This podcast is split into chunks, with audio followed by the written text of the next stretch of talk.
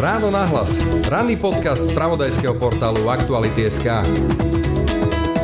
aj keď som tam ja mal uvedené napríklad, že šanca hospitalizácie alebo potom teda umretia sa pohybuje rádovo v jednotkách percent, aj môj predpoklad teda bol, že práve tých pár percent sú ľudia síce v môjom veku, ale takí, ktoré majú pravdepodobne nejaké komplikácie alebo rizikové faktory. Ja som nič z toho nemal, v živote som nefajčil, športujem, dávam si pozor, všetky rizikové faktory som skontroloval, nič som nebol a napriek tomu som skončil v nemocnici na hospitalizácii napríklad na kyslíku. Najprv pandémiu ako šéf Inštitútu zdravotnej politiky odborne analyzoval a modelovali možné scénáre jej vývoja, no až napokon korone čelil aj osobne. Na nemocničnom lôžku zažil smrť svojho spoluležiaceho a on sám sa s následkami korony potýka doteraz. Bývalý šéf Inštitútu zdravotnej politiky, človek, ktorý vybojoval svoj osobný zápas s covidom, Martin Smatana. Toto je tá najzákernejšia časť toho celého vírusu, že veľa ľudí si myslí, že sú v bezpečí alebo sa snažia. To netýka. Že sa to netýka a práve ja som tá výnimka, ktorá potvrdzuje pravidlo. Je to už rok, no pandémiu sa nám stále ako si nedarí skrotiť. Počet obetí neustále pribúda a v hre je už dokonca aj možnosť absolútneho lockdownu, v ktorom by sme doslova vypli celú krajinu kde sa stala chyba, že sme z pozície, tak povediať, z premianta prvej vlny sklzli až Ukrajine, ktorá sa stala odstrašujúcim príkladom, ako pandémiu nezvládať? Čo ďalej? Kto je zodpovedný a môžeme za to my všetci, alebo ide o dôsledky zlého riadenia boja s neustále mutujúcim malým zákerným vírusom? Toto je ten najväčší rozdiel, ktorý napríklad máme medzi nami a inými krajinami, ktoré už presne zlomili tú krivku, ako napríklad Anglicko, Írsko, Portugalsko, Nemecko, mnohé iné, že tam nemali túto možnosť, že choď na test, ktorý nie je 100% a môžeš ísť do práce, môžeš ísť do obchodu, môžeš ísť do prírody, kamkoľvek. Toto je tá výnimka, že my sme týmito testami podminili správanie ľudí a veľa z nás to zneužíva. A toto je inak veľká chyba, že my sme spravili z nepresných testov základ nášho testovacieho systému. V dnešnom podcaste na to všetko odpovie bývalý šéf Inštitútu zdravotných analýz a človek, ktorý korone čelil osobne, Martin Smatana.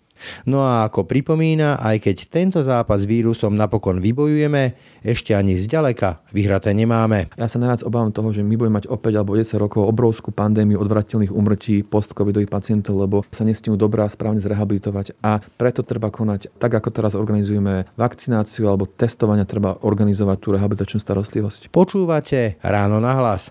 Pekný deň vám želá Braň Robšinský. Počúvate podcast Ráno na hlas. Pri mikrofóne vítam Martina Smatanu, bývalého šéfa IZP. Dnes sa ale stále venujete zdravotníckým analýzam. Áno, primárne zdravotníckým analýzam, áno. Dostanem u tých analýz. IZP teraz uverejnil analýzy smrtnosti, že 40 zoberme kategóriu, každý tretí na plúcnej ventilácii smrť, každý štvrtý na ISK smrť. Ja mám 50, rizikové faktory, moja šanca teda je asi aká? toto viem najlepšie ilustrovať na tej mojej vekovej kategórii, lebo tu som si teraz študoval, lebo keďže som bol tiež hospitalizovaný. Aj keď som tam ja mal uvedené napríklad, že šanca hospitalizácie alebo potom teda umretia sa pohybuje rádovo v jednotkách percent. Aj môj predpoklad teda bol, že práve tých maličko, tých pár percent sú ľudia, síce v môjom veku, ale takí, ktoré majú pravdepodobne nejaké komplikácie alebo rizikové faktory. Ja som nič z toho nemal. V živote som nefajčil, športujem, dávam si pozor, čo vás len napadne. Všetky rizikové faktory som skontroloval, nič som nebol a napriek tomu som skončil v nemocnici na hospitalizácii, napríklad na kyslíku. To znamená, že tieto čísla by som možno nebral ako nejakú istotu alebo garanciu, že si hodíte mincu a máte to. Ja by som to bral iba štatistiku z toho, čo je zachyteného, lebo treba povedať, že veľká časť umrtí sa potom deje mimo nemocnic doma. To znamená, že neznamená, že ak si niekto pozrie a povie, že šanca, že zomriem na COVID nemocnici je 3, 5, 10 že to je nejaké akceptovateľné riziko. Reálne to môže byť oveľa, oveľa viac alebo menej, ale vy nikdy neviete, v ktorom intervale ste.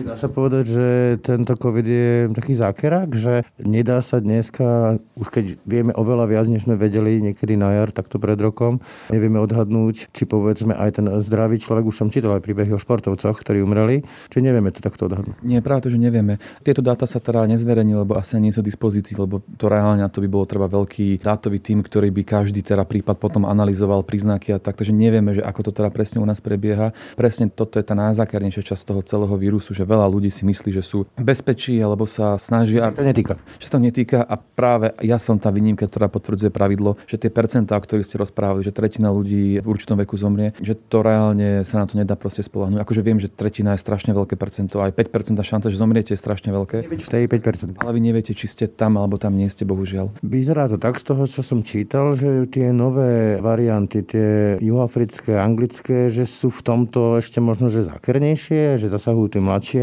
populačné ročníky deti, mladších ľudí, čiže akoby zhoršuje sa ten COVID tými mutáciami? Vírus ako organizmus, jeho cieľom je prežiť, takže on by teoreticky v tom najlepšom ideálnom svete mal mutovať tak, aby čo najmenej zabíjal a najrychlejšie sa šíril.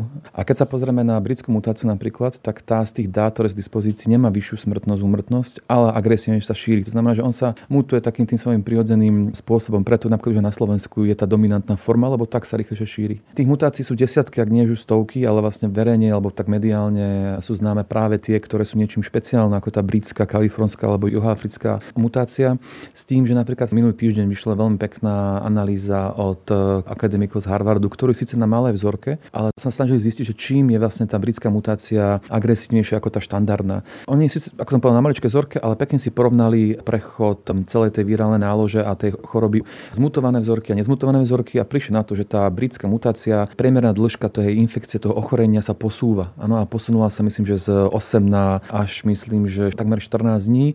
S tým, že aké tá maximálna vírálna nálož, čiže koľko vírusu má sebe, je podobná, tak tým, že sa to všetko posúva v čase a dlhšie to trvá, tak tým sa zvyšuje šanca, že sa jedna osoba nakazí ďalších a ďalších a ďalších. A z tohto vznikla tá vec, že sa to šíri od 40 do 70% agresívnejšie. Čiže z toho vyplýva logicky, že zrejme treba predržovať karanténu ale ja som čítal aj také, že tie 2 metre už nestačia, že je to oveľa agresívnejšie, že je to viac metrov. Tak to prvé odporúčanie, keď eh, v Anglicku ohlásili túto mutáciu, bolo presne takéto, lebo treba povedať, že ak si možno pamätáte takto rok dozadu, keď prišli prvé údaje o víruse z Wuhanu a potom tam boli nejaké také nešťastné prípady tej výletnej lode Diamond Princess, tak vtedy tie dáta proste boli iba matematické modely a simulácie, ktoré proste povedali, že vyzerá to z tej Diamond Princess, že reprodukčná sila bude 4. Hrozné číslo.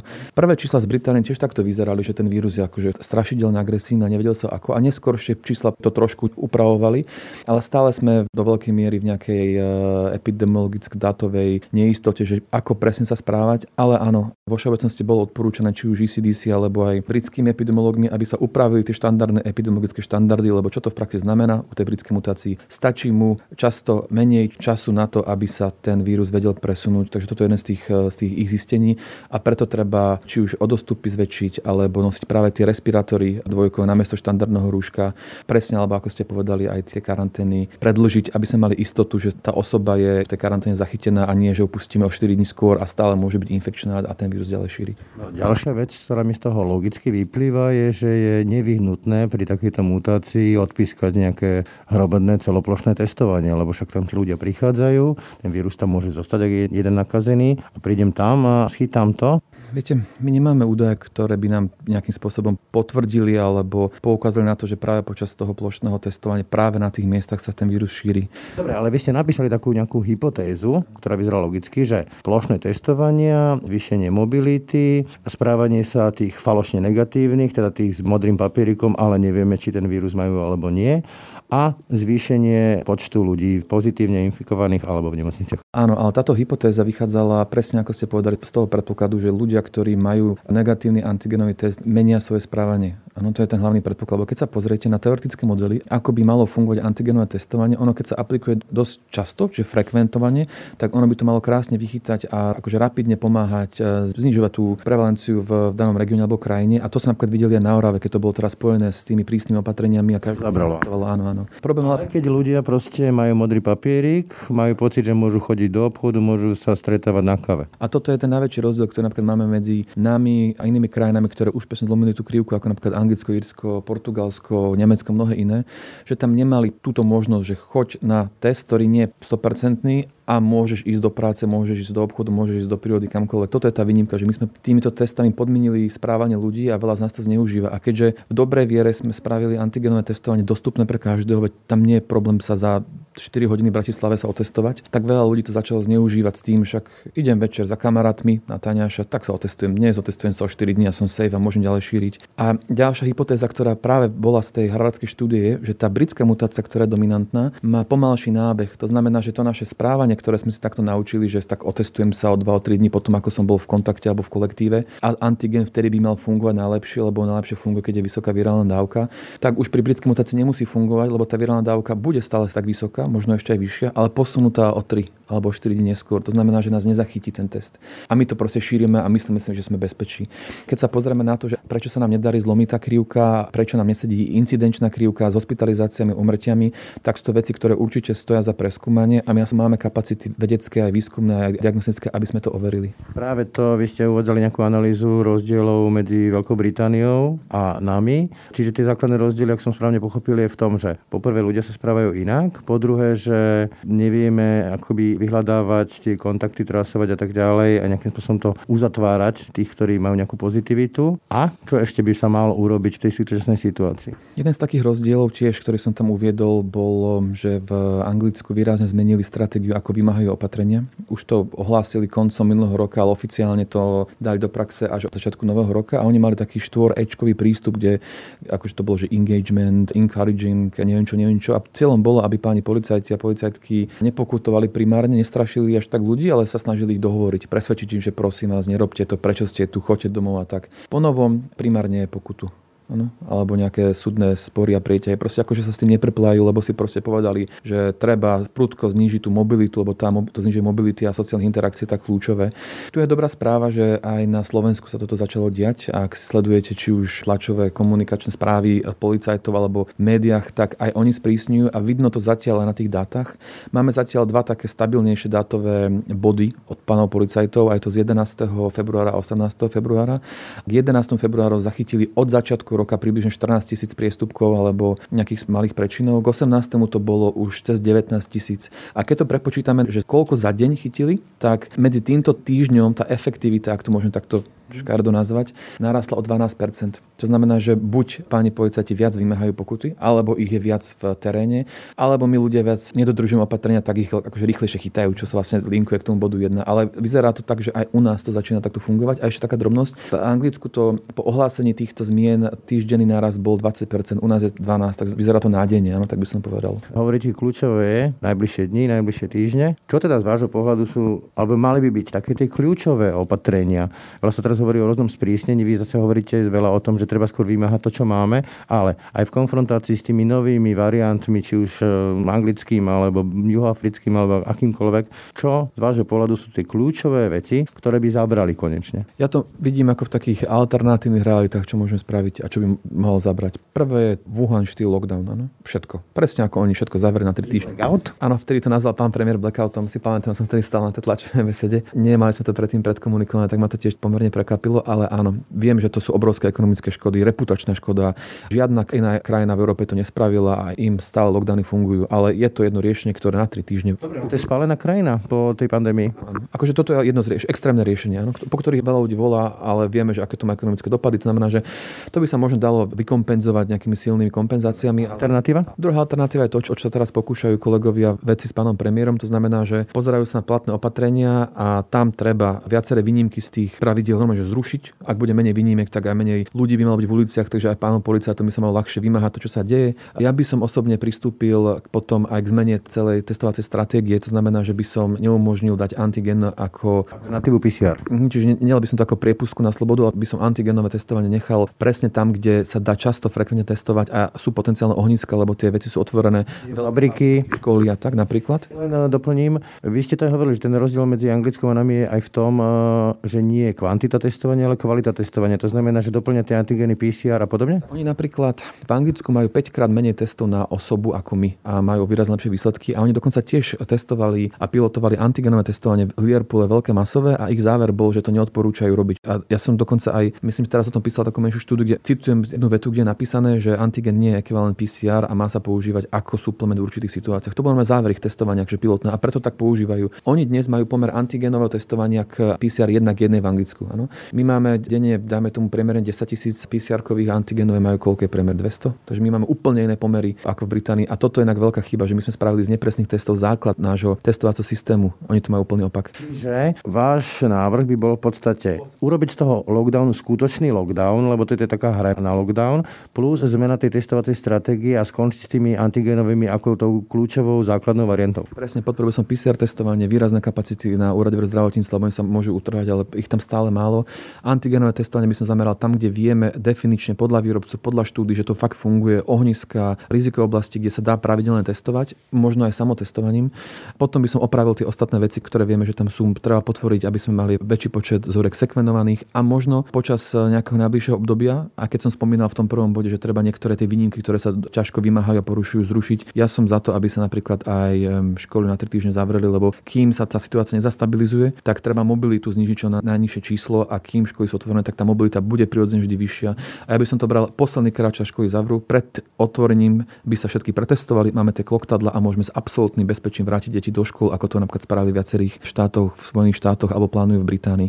A k tomuto potom sú tam viaceré menšie opatrenia, ale toto sú také kľúčové. Je pravda, že to sú viac menej plastické opatrenia, ale ak sa to odkomunikuje jednotne s vecami, s ostatnými stranami, tak to môže mať ten želaný efekt. Takže toto je druhá alternatíva, ktorú máme. Tvrdý lockdown, úprava opatrení, s tým, čo som rozprával. A tretia alternatíva, ktorá nás možno čaká, je nejaká, to uvidíme, možno nás pán premiér s tým prekapí nejaké ďalšie veľké riešenie, ale to si neviem predstaviť. Jedine, čo nám zostáva z takých tých...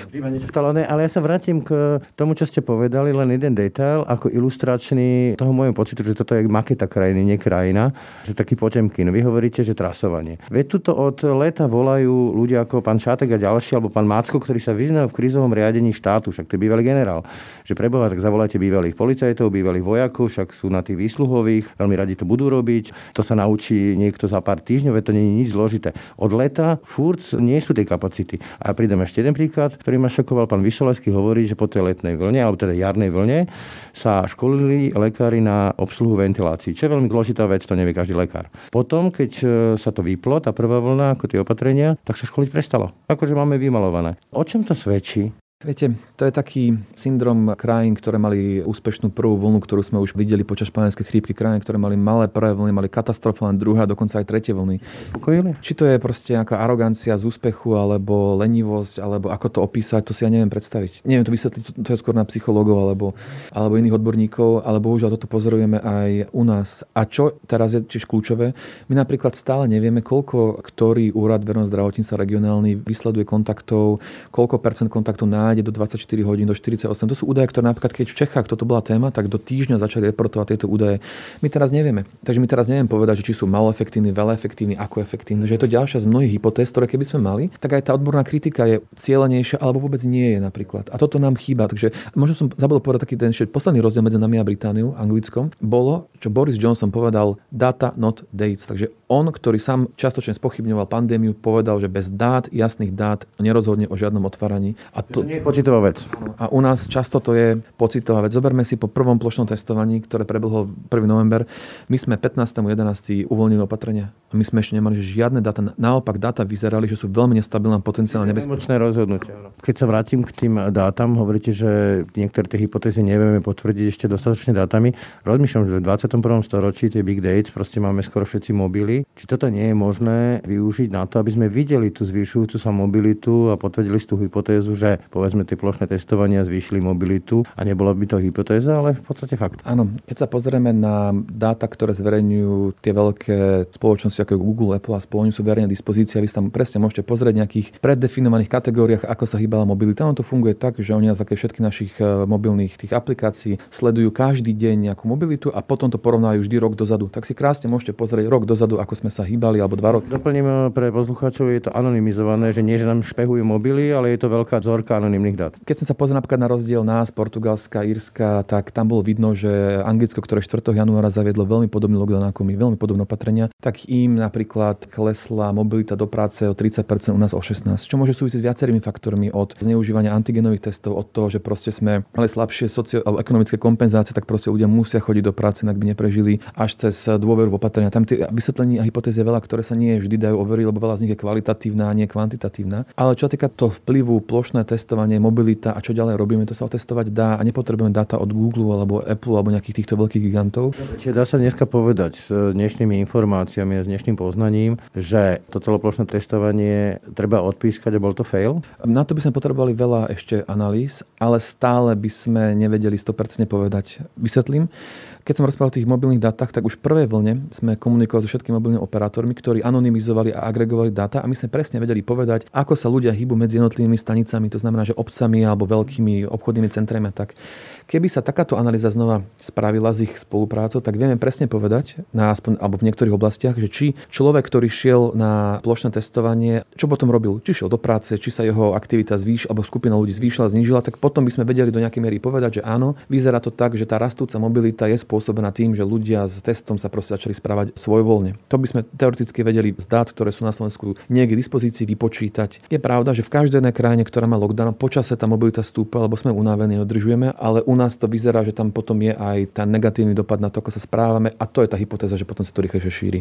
Vaša hypotéza je, sa vrátim k tej otázke, že to celoplošné testovanie bol krok zlým smerom? Keď sme sa potom pozreli na nejaké už stabilné dáta, tak vyzerá, že keď očistíme o nepresnosti vo vykazovaní testov, lebo po každom plošnom testovaní klesol počet napríklad PCR testov, lebo to je prirodzený jav a karantény, sú tam veľa vecí, tak ja som názoru, že jedno kolo plošného testovania nám pomohlo znižiť krivku niekde okolo 20-30 a otázka je, že čo potom to spôsobilo v čase neskôr u tých ľudí, ktorí sa začali správať nezodpovedne, a to už je iná téma. Ale... Ten povestný modrý papierik aj správanie ľudí, ktorí ho majú. Tak.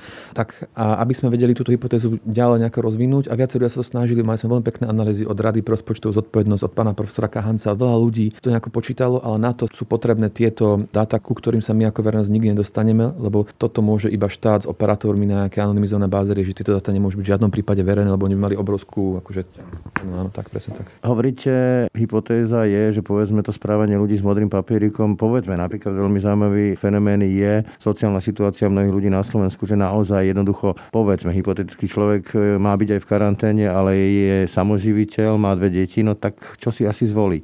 Ja k tomu pridám ešte jednu hypotézu. Neustále sa meniace nariadenia, neustále všelijaké výnimky. Už sa v tom, ako svojho času predseda parlamentu Hrušovský povedal, divá svíňa nevyzná, vrátim k tomuto výroku a aj únavná, frustrujúca komunikácia tých, ktorí tú pandémiu riadi. Nie je toto jeden z možných dôvodov, ktorý môže posilniť to v úvodovkách nezodpovedné správanie? Áno, určite je.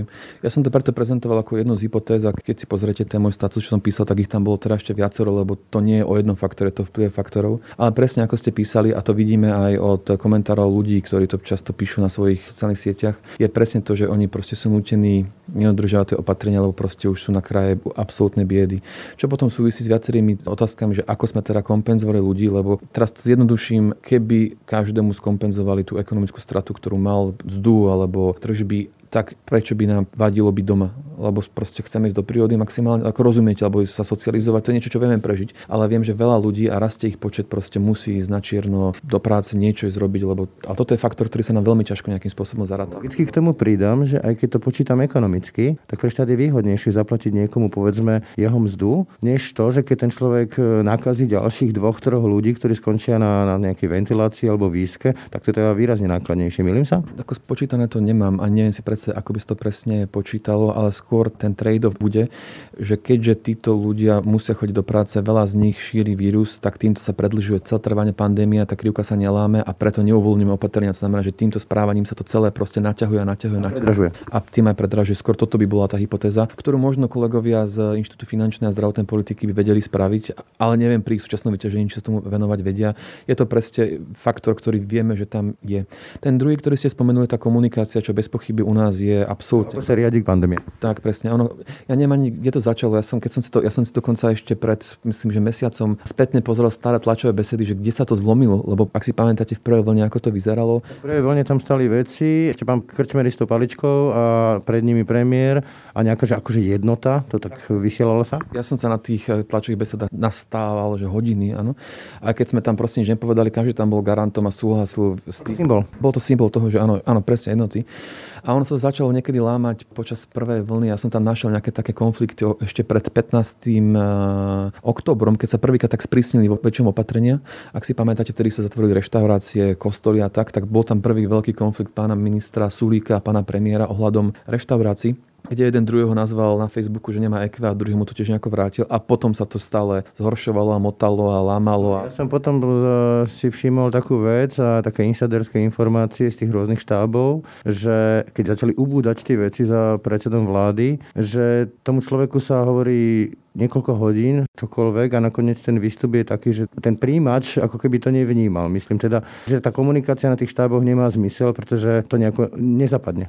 Ja toto počúvam tiež iba od iných osôb, ktorí tam boli ja keď som bol v tej prvej vlne a sedávali sme takto hodín s pánom premiérom, tak to vôbec nebolo. Príjimač bol zapnutý a tak aj to fungovalo a bolo to veľmi dobrá spolupráca. Nebolo to akože ľahká komunikácia, že sme si všetci zhodli a sadli a boli sme kamaráti, ale vždy sa to dohodlo, riešilo spolu. A čo mám zatiaľ informácie, že aspoň tak nejak čiastočne to teraz prebieha tieto tri dni, čo sú pána premiéra veci odborníci, tak pevne, pevne, pevne verím, že všetci kolegovia tam odložia ega kryjúdy, ktorých bolo strašne veľa za posledných pár týždňov a mesiacov a dohodnú sa na niečom, lebo presne ja si myslím, že jedno z kľúčových opatrenia, veci, čo nám chýba, je čiastočne napraviť tie chyby, ktoré máme teraz v opatreniach, ale hlavne, aby bola tlačová beseda, kde budú zástupcovia celého politického spektra a za ním odborníci, ktorí sú garantmi pre nás eh, verejnosť, že áno, toto, čo navrhli, má podporu tých našich najlepších ľudí. Toto mi strašne chýba. Čiže z vášho pohľadu, ak by sme to použili školské známkovanie od 1 do 5, to naše riadenie pandémie, kde by ste umiestnili? Keď sa pozrieme, že sme dlhodobo kupujeme top priečky v počte denných nárastkov úmrtí a aj hospitalizácií sme boli v tej top trojke, tak e, z toho sa nedá dať nič iné, iba 4 minus. A to kvôli tomu, že prvú vlnu pandémie sme zvládli ako jedna z najlepších krajín, tak to sa tým, tým ráta. Tá druhá vlna asi gula, hej? Áno, akože bohužiaľ. Tak to, to je také ťažké povedať, lebo tam často vidno dobrý úmysel, ktorý sa strašne zle exekuje. Tam my zlyhávame. A otázka... Viete, ja ako občan, teraz nejako novinár, ale ako občan poviem, že mňa nezaujíma akýkoľvek úmysel niekoho, kto za moje peniaze riadi krajinu, mňa zaujíma výsledok. Áno, tak z toho z pohľadu, ako, že áno, nás občanov, tak to je tak, ako som povedal. Voláte dokonca po niečom ako apolitický manažer, ktorý by riadil pandémiu. Čiže z vášho pohľadu by bolo dobré akože vyňať e, nejaký ten politický aspekt. Lebo na druhej strane zase pribúdajú aj hlasy tých, ktorí hovoria, že tí, ktorí sú v tých rôznych štáboch, že je to strašne úzky priezor. Epidemiológovia, infektológovia, ktorí by samozrejme najradšej riešili čisto ten vírus, ale že chýbajú tam také tie aspekty duševné zdravie, sociálna situácia a všetky tieto veci, ktoré tiež sú kľúčové. Áno, ja som volal po nejakom apolitickom vedení tej covidovej časti ministerstva s tým, že je absolútne zrejme, že ak by tam bol nejaký krízový manažer, ktorých máme pár na Slovensku veľmi skúsených aj z prvej vlny z permanentného krízového štábu, napríklad tam bol, stále by musel zodpovedať niekomu a to niekto musí byť stále vláda. To znamená, že stále by tam bola tá politická časť, ale niekto by pod tým bol, ktorý by to na starosti mal a nechal tú politiku iba na tej najvyššej úrovni a nie celou cestou od spodu. Niečo také, že povedzme bol nejaký štáb, ktorý by aspoň verejnosti odkomunikoval, že takáto je naša odborná predstava a potom, ako sa s tým vláda poradí, nech to občanom vysvetlí. Aj toto by bol určite krok ďalej, ale ešte sa vrátim k tomu, že prečo by to takto mohlo fungovať, je totiž to, keď si pozrieme napríklad pána ministra Krajčo a jeho tým, tak my vieme, že v čase, či už epikonzilium alebo pán minister a jeho tým opakovane navrhovali iné opatrenia, ako sa schválili, lenže, a toto je našou chybou nás všetkých. Možno si pamätáte tú situáciu z, v polky januára, keď bol v priebehu dvoch týždňov najskôr Epikonzilium ohlasila svoj návrh opatrení, že od 1.10. chce zakázať omše, neviem čo všetko, reštaurácia spol. Potom bol ústredný krízový štáb, čo ohlásil, že nie. Potom bolo rokovanie vlády, ktoré povedalo, že ale predsa niečo spravíme. Potom bola znova komisia, ktorá sa povedala, že s tým nesúhlasí a my ako verejnosť a média sme tomu utopili. A potom, povedal, a potom pán premiér s vládou povedali, že dobre, tak odteraz sa bude komunikovať iba jeden finálny alebo predfinálny názor. A my sme si týmto vlastne utišili, utlmili hlas našich najlepších odborníkov z Epikonzilia, ktorí už tým vlastne stratili právo verejne komunikovať, čo si myslia a odtedy vlastne počúvame iba, čo si myslia politici a nie, čo si reálne mysleli tí odborníci. Takže my sme tu mali takúto ideu, že niekto komunikoval to odborné, len bohužiaľ tým, aký chaos toho vznikol, tak my sme sami chceli, aby sa komunikoval jeden názor. Myslíte si, že dnes e, tí odborníci, tí veci budú mať záujem, keď e, si vypočujú v tejto dramatickej situácii, lebo naozaj dramatickej situácii, že si to niekto umýva ruky a povie, myslím predsedu vlády, že toto je výsledok e, týždňov, keď to mali v rukách odborníci, pozrite sa, ako hrozne to vyzerá a zároveň dodá niečo, čo by asi krizový manažer hovoriť nemal, že stratili sme nad tým kontrolu? Tak mňa veľmi mrzia tieto útoky na odbornú obec, hoci koho, ak tam nie, aby sa mohol obhájiť, lebo ak je to nejaká kritika, keď vás to vysvetľujú, fajn. Hlavne keď odborníci veci fakt pomáhajú, verejne vystupujú, snažia sa tie názory zmeniť ale ako vidíme, keďže to sú fakt profesionáli, to nie sú nejakí náhodní ľudia, ktorí sa dostali do funkcií omylom alebo cez známosti, to sú ľudia, ktorí majú obrovskú reputáciu z praxe alebo akadémie. Oni takéto veci proste, ako, čo viem, neriešia. Oni proste odložili tieto krivdy. Ale je to vôbec, nie že fér, ale zmysluplné tvrdiť, keď niekto, kto má v rukách tie politické exekutívne páky, povie, že on za to nezodpovedajú, zodpovedajú za to tí, ktorí to síce možno navrhovali alebo nenavrhovali a v každom prípade oni nerozhodovali. Áno, čo viem, ani nenavrhovali reálne, lebo viem, že oni mali, keď si pozriete aj spätne ich verejné vystúpenia, tak oni veľká časť z nich chcela úplne iné veci. Poznáme tie príbehy, ako dokonca niektorí členovia konzília plakali, lebo proste odmietali to, čo schválila vláda, lebo vedeli, že nás toto čaká, lebo proste to sú ľudia, ktorí chápu, lebo to zažili aj v iných krajinách. Keď sa pozrieme, kto teda by mal prebať zodpovednosť za všetky rozhodnutia, tak na papieri, to je také vtipné, veľa ľudí to zabúda, celú tú krízu by mal riadiť ústredný krízový štáb, ktorému predseda pán minister vnútra. Čo je logické, lebo potrebujeme niekoho, kto zosúladí všetky veci a on má policajné zložky, ktoré proste to vedia celé. Áno. Nad ním teda je ešte vláda, ktorá musí všetky opatrenia schváliť. A ministerstvo zdravotníctva, pán minister, je iba súčasťou toho krízového štábu, ktorý má poradný tým epidemické konzílium. To znamená, že tí odborníci sú poradný tým časti týmu, ktorý je súčasťou niečoho, aj tak niekto iný schváluje. Je pravda, že oni sú tam tí dominantní, ale oni sú jedno koliesko v tom celom obrovskom. A čo som aj myslel tým apolitickým manažmentom je to, že práve títo ľudia spolu ešte s tými finančnými poradcami, ktorých tam musia byť jednak jednej, by boli hore, čo rozhodujú a nie poradné orgány niekde úplne na dolnej báze, na ktorých sa potom, keď to funguje, neodvoláva zabúda a keď to nefunguje, tak sa ohovárajú. Toto mi veľmi vadí. Keď sa vrátim k tomu vášmu hodnoteniu, že tá druhá vlna to je na guľu, školsky povedané, tak e, sa otvára otázka, už ju otvárajú niektoré politické strany, hlava ministra zdravotníctva ako istá obeď. Povedzme istý symbol. Ani nie je to, že reálne za niečo môže, nemôže, ale je to istý symbol, povedzme, že zmien. Čiže z vášho pohľadu je to téma dňa, výmena ministra, minimálne tej tváre, ktorá symbolizuje tú druhú vlnu za nejakú inú, novú, sviežu tvár? Toto je veľmi ťažká otázka. Ja som v tom trošku subjektívny, nakoľko ja mám osobne pána ministra veľmi rád a nepoznám veľa tak dobrých ľudí prirodzene, ako je on. To myslím, že reálne definične. Chápem, ale predsa len z pohľadu tej krajiny, kde on je symbolom tej druhej katastrofálnej vlny. Z toho pohľadu symbolu to plne, z toho plne rozumiem, ale treba si uvedomiť inú vec. Čo by sa stalo, keby sa on zmenil? Okrem teda tej symboliky ľudí, že nový vietor, zmena a neviem čo iné, tak stále, keď sa pozrieme, že on sa snažil pretlačiť tie zmeny, vieme o tom, že komunikoval často, že navrhoval prísnejšie pán premiér, veľa ľudí to priznalo, takže on sa snažil si svoju prácu spraviť kvalitne. Je pravda, že ak nedokázal presvedčiť svojich pánov ministrov a členov vlády vlastnej strany kamarátov, tak zlyhal v tom kľúčovom spôsobom, lebo... Ja nerozumiem potom, čo tam robí, keď nemá výtlak. Áno, lebo úloha ministra nie je vlastne napísať niečo pekné, ale pretlačiť to. Veď to je dôvod, prečo pani ministerka Kalávska odstúpila, keď nepretlačila stratifikáciu, lebo proste ukázala, že neviem to spraviť. Takže tuto bolo jeho veľké zlyhanie, ale nad čím ja uvažujem, že čo by sa stalo, keby sa teraz reálne zmenil, no tak ja sa skôr obávam, že dočasne by sa možno veci ešte aj zhoršili, lebo predsa len nájde, ten... kým sa nájde, on bude mať svojich poradcov, lebo tí sú kľúčoví pri tom všetkom, čo robia, kým sa to ustáli, zmení, ako ja sa trošku bojím, že takáto zmena práve v teraz v takejto situácii by mohla byť krátkodobo možno aj kontraproduktívna. Je pravda, že z tej idei alebo z toho symbolu, aby ľudia chápali, že áno, máme nové opatrenia, vidíme znova vedcov na tom pódiu, na tlačových besedách a máme nového ministra, by to možno mohlo akože fungovať. A je pravda, že do veľkej miery prvú vlnu sme zvládli kvôli e, strachu, že sme sa báli. To znamená, že takéto odkazy a symboly výrazne fungujú meniť naše správanie, ale bojím sa, aby to neskončilo ako veľa iných vecí, že sa zmení pán minister, zmení sa jeho tým a celé sa to ešte zhorší. To sa trošku bojím. Potom len len logika mi hovorí, že treba stiahnuť o poschodie vyššie. Predsedovi vlády ako ešte väčšiemu symbolu a možno ešte väčšiemu tomu manažerskému, ako to slušne nazvať, chaosu. Ja pevne dúfam, že dnes alebo zajtra nás prekvapia to spoločnou tlačovou besedou a do troch týždňov toto už vôbec nebude akutná téma a potom príde ten čas hľadať tých vynikov, lebo ja toto si myslím, že teraz hľadať tých vynikov možno nie je to najlepšie. Ja nehovorím o výnikoch, ja hovorím o tých, ktorí to vezmú do rúk a majú nejaké výsledky. Toto ľudia chcú, nie nejaké že rituálne popravy. Áno, to je pravda. Neviem, čo na to povedať. Ako ja sa iba vážne bojím toho, že tá zmena na pozícii pána ministra by napríklad spôsobila dočasne väčšiu škodu a práve teraz potrebujeme kontinuitu. Ak sa tí odborníci do toho dajú, ak sa opravia tie veci, tak teraz potrebujeme kontinuitu a potom nech sa kľudne zložia karty a potom to rieši. Ale teraz sa bojím takéto veci robiť. Áno, ako symbol a aj osobne mám pocit, že by sa to malo stať. Ale z toho, ako vidím, že sa koná a deje, aké sú tam rizika, tak sa bojím, že by to prinieslo možno ešte väčšiu škodu. Dobre, akým si svetlom na konci tunela má byť vakcína, teda zaočkovanosť, ale tam byť pri tej kolektívnej zaočkovanosti, aby to malo nejakú hlavu a petu. Od 60 do 80 sa hovorí, teraz nechcem sa hrať na tie čísla, skôr mi ide, ako vyhodnotíte tú našu stratégiu očkovania.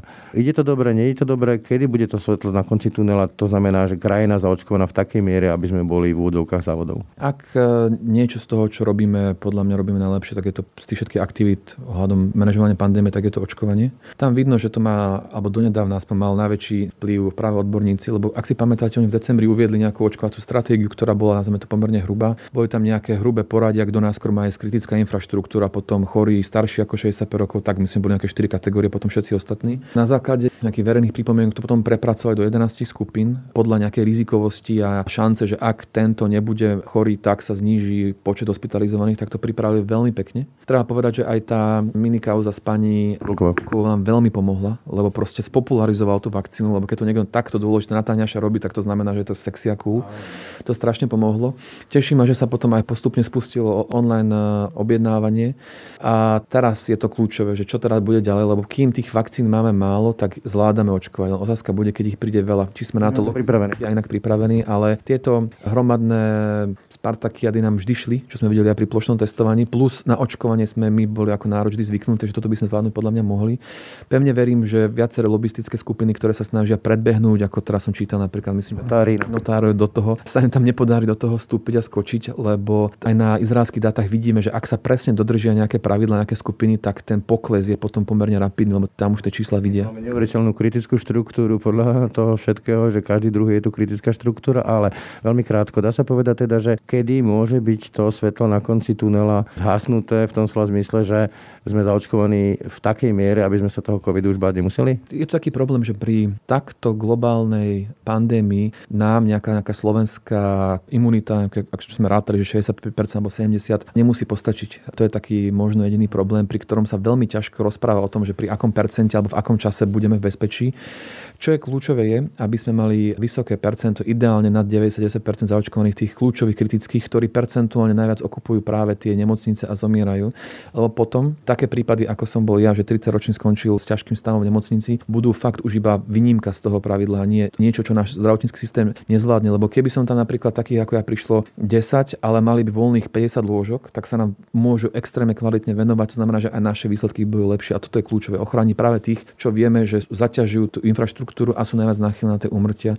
A tí ostatní, ktorí majú kapacitu kvôli tomu, že nie sú rizikoví, to už lepšie zvládnu. A toto je kľúčové. A podľa mňa vtedy dokážeme tú pandémiu oveľa, oveľa, oveľa lepšie potlačiť. A aj keď stále asi budeme mať opatrenia a kontroly na hraniciach, tak aspoň podľa mňa, keď budú tí rizikoví zaočkovaní, my ostatní budeme môcť normálne žiť. Hovoríte normálne žiť, ale aktuálne ste človek, ktorý prešiel tým stredným priebehom covidu, tak to označujete aj vy sám.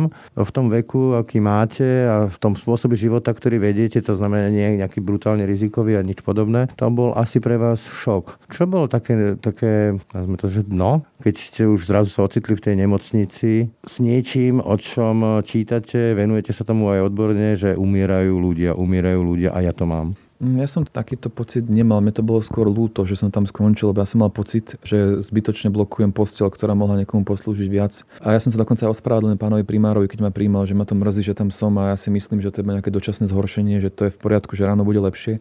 No, ukázalo sa, že nebolo ráno lepšie, takže dobre, že som tam prišiel. Ale...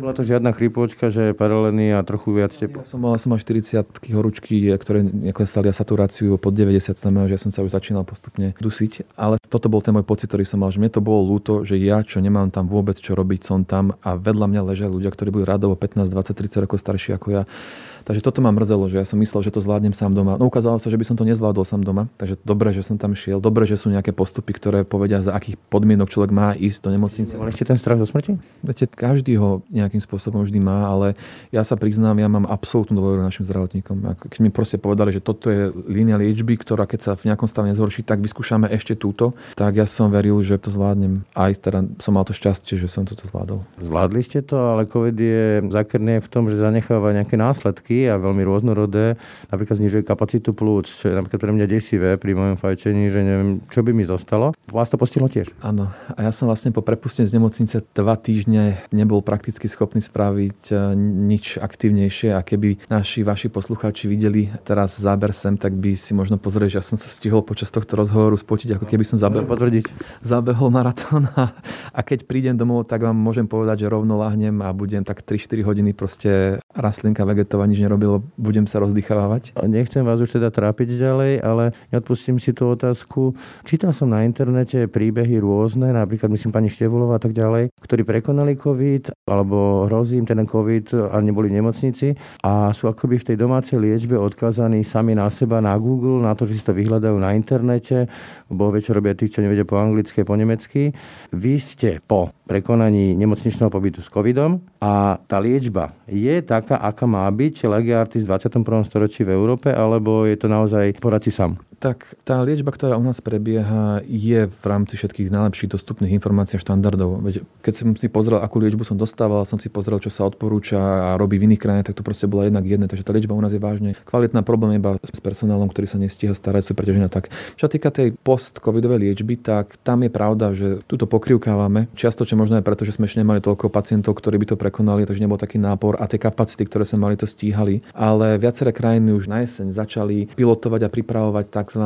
covidové rehabilitačné centra, ktoré proste integrovali do jedného centra viacerých špecialistov ambulantných. V Čechách majú takéto kliniky, ktoré presne takýchto pacientov, lebo tie komplikácie nie sú iba plúcneho charakteru, ale často aj neurologického.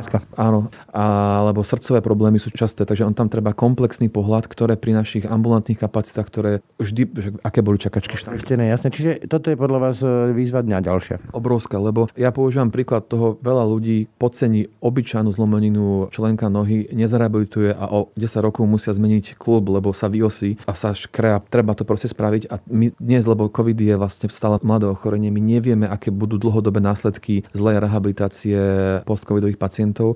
Jedine, čo vieme historicky z iných ochorení, že ak sa to správne a rýchlo zrehabilituje, tak vieme, že čokoľvek príde, bude to ľahšie a menšie.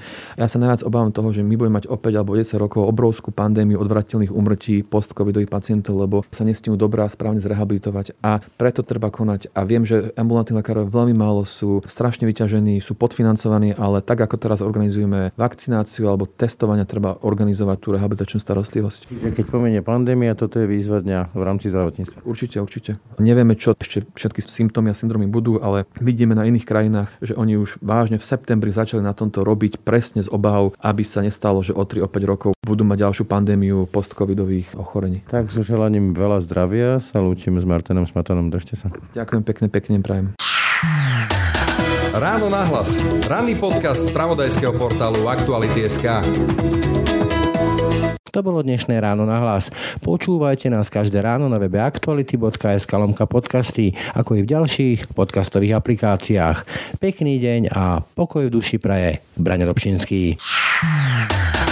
Všetky podcasty z pravodajského portálu Aktuality.sk nájdete na Spotify a v ďalších podcastových aplikáciách.